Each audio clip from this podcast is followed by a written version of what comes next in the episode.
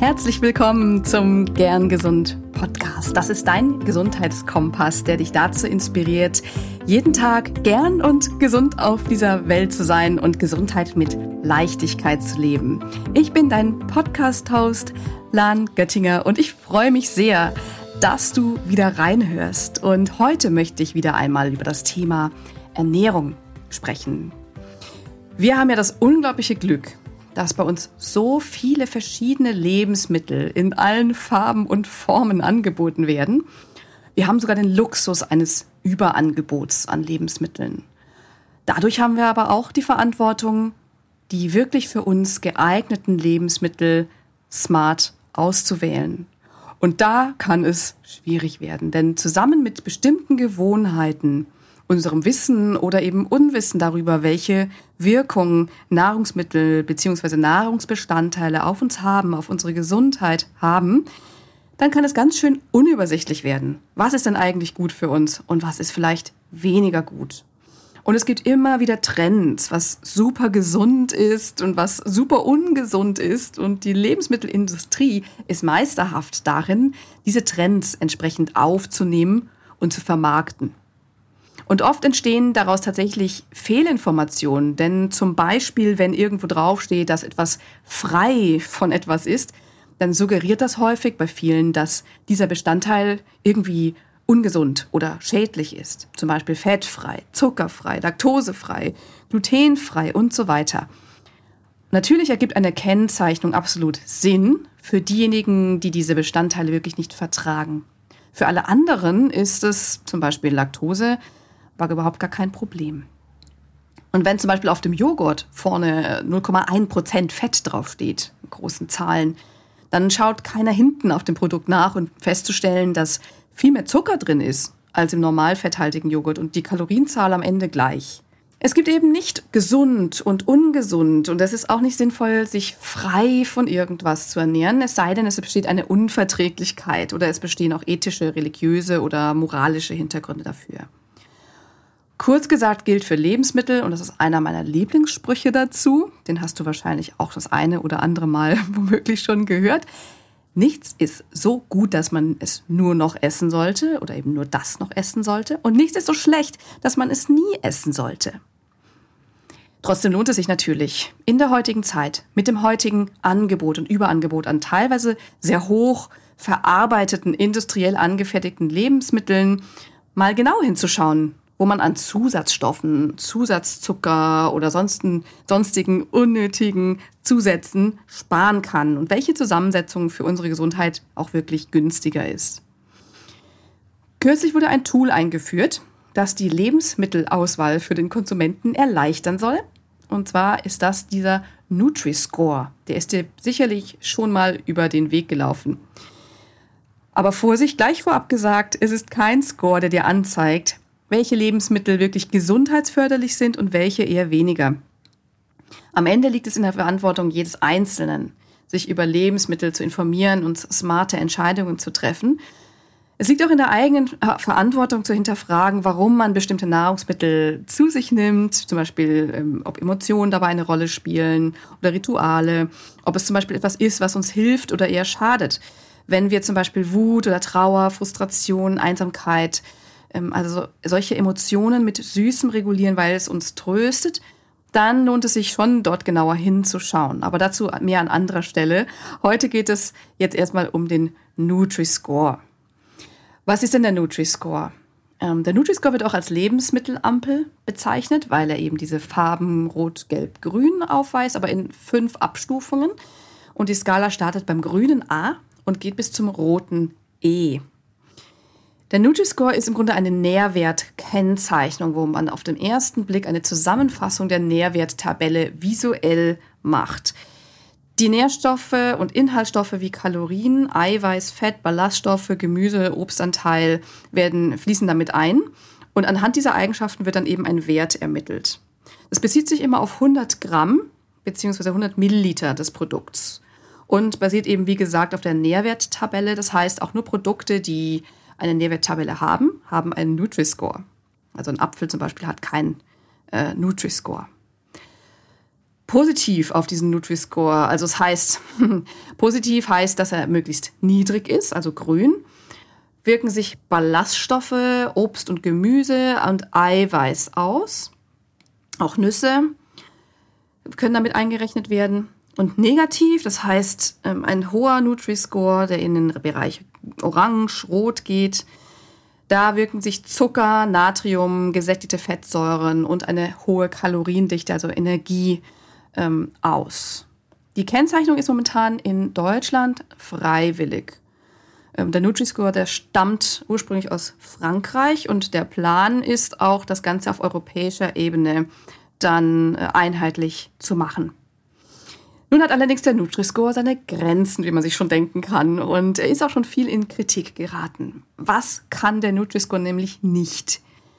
Er zeigt nicht an, wie die Qualität der Inhaltsstoffe ist. Wie zum Beispiel, wo sie herkommen oder auch ob sie regional, lokal sind, ob sie äh, ökologisch aus Bioanbau zum Beispiel stammen.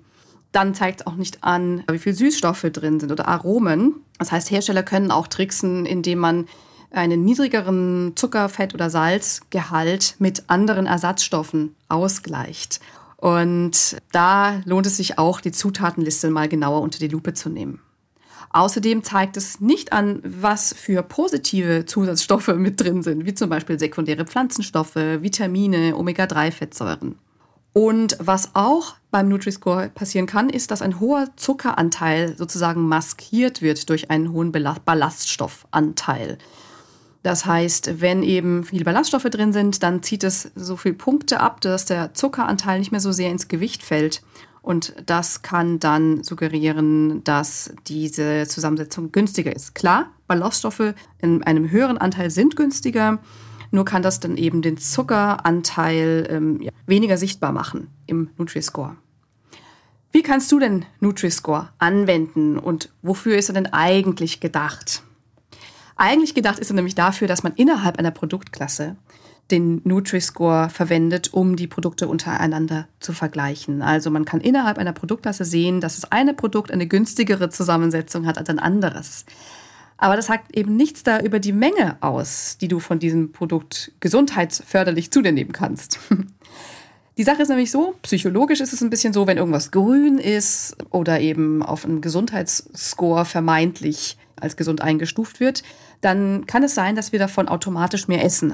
Wenn wir so ein Mindset im Kopf haben, möglichst viel Gesundes, möglichst wenig Ungesundes, kann es sein, dass wir ein Produkt aus der Kategorie A als gesund wahrnehmen und man sich damit dann die Erlaubnis erteilt, davon mehr zu essen. Da passiert eben ganz viel im Kopf und das ist ein Problem von dem Nutri-Score, dass es uns was Falsches suggeriert. Deshalb verwende ihn nur dafür, dass du Produkte innerhalb einer Produktgruppe vergleichst, zum Beispiel Müslis untereinander oder ein Joghurt untereinander. Ein Müsliriegel aus der Kategorie A zum Beispiel ist ja auch nicht gesünder als ein Brotausstrich aus der Kategorie B oder C. Und vielleicht ist dir auch schon mal aufgefallen, dass eine Pizza mit B klassifiziert sein kann, aber ein Naturjoghurt mit C. Deswegen ist eine Pizza nicht besser oder gesünder als der Joghurt. Und Olivenöl zum Beispiel hat das Label E, weil 100 Gramm Olivenöl eben reines Fett sind. Aber es empfiehlt sich aufgrund seiner Fettsäurezusammensetzung, es anderen Ölen zum Beispiel vorzuziehen. Also man darf natürlich auch E-Produkte kaufen und essen. Ja, andersrum genauso. Immerhin hat die Milchschnitte, die ja lange Zeit als so gesund beworben wurde vom Marketing her, wegen der Milch, die hat ein E bekommen. Und trotzdem ist natürlich hin und wieder eine Milchschnitte auch in Ordnung. Macht der Nutri-Score das Leben also irgendwie leichter? Hm, da kommt es wirklich darauf an, wie dein generelles Einkaufsverhalten, dein Wissen über Nahrungsmittel und dein Verhältnis zum Essen bisher sind oder bisher waren. Der Score kann schon eine Hilfe dazu darstellen und ein Bewusstsein darüber schaffen, eben wie unterschiedliche verarbeitete Lebensmittel zusammengesetzt sind. Und im besten Fall, das wäre natürlich wünschenswert, kann er auch Lebensmittelhersteller dazu motivieren, günstiger zusammengesetzte Inhaltsstoffe bzw. Produkte mit günstigeren Inhaltsstoffen zu produzieren. Also mehr hochwertige Öle, weniger Zucker und so weiter. Es müsste dazu natürlich noch etwas angepasst werden. Und bislang sind auch noch viele Lebensmittelhersteller davon nicht sonderlich begeistert, weil zum Beispiel auch Produkte aus ökologisch nachhaltiger Herstellung bisher nicht als günstiger gekennzeichnet werden.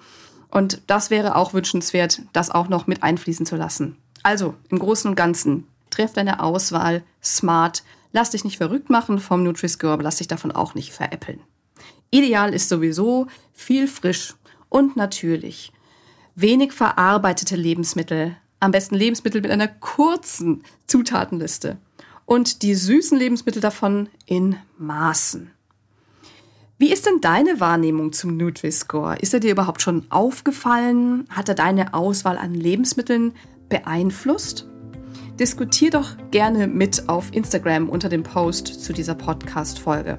Auf Instagram findest du mich unter @humanofhealth, also Human of Health, das schreibt man zusammen und den Link dazu findest du auch nochmal in den Show Notes. Ich verlinke dir da auch nochmal ein paar äh, Quellen zum Nutri-Score.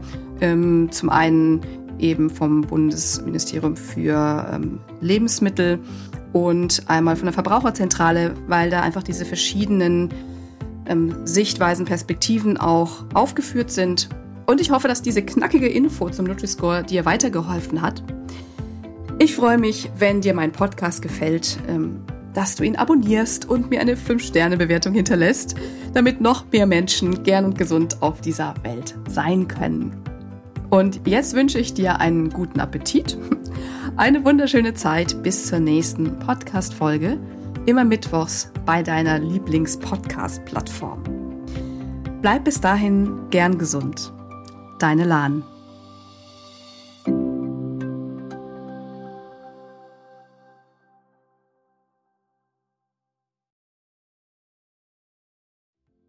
Ganz lieben Dank an dich, dass du heute reingehört hast in den Gern Gesund Podcast. Was gibt es denn aktuell noch, was du tun kannst, um deine Gesundheit mit Leichtigkeit zu leben? Gerne unterstütze ich dich mit meinem 5-Tage Health Flow. Fünf Tage lang bekommst du eine E-Mail von mir mit Ideen, Impulsen und Übungen, um direkt ins Tun zu kommen. Dieser 5-Tage-Kurs kostet dich 0 Euro.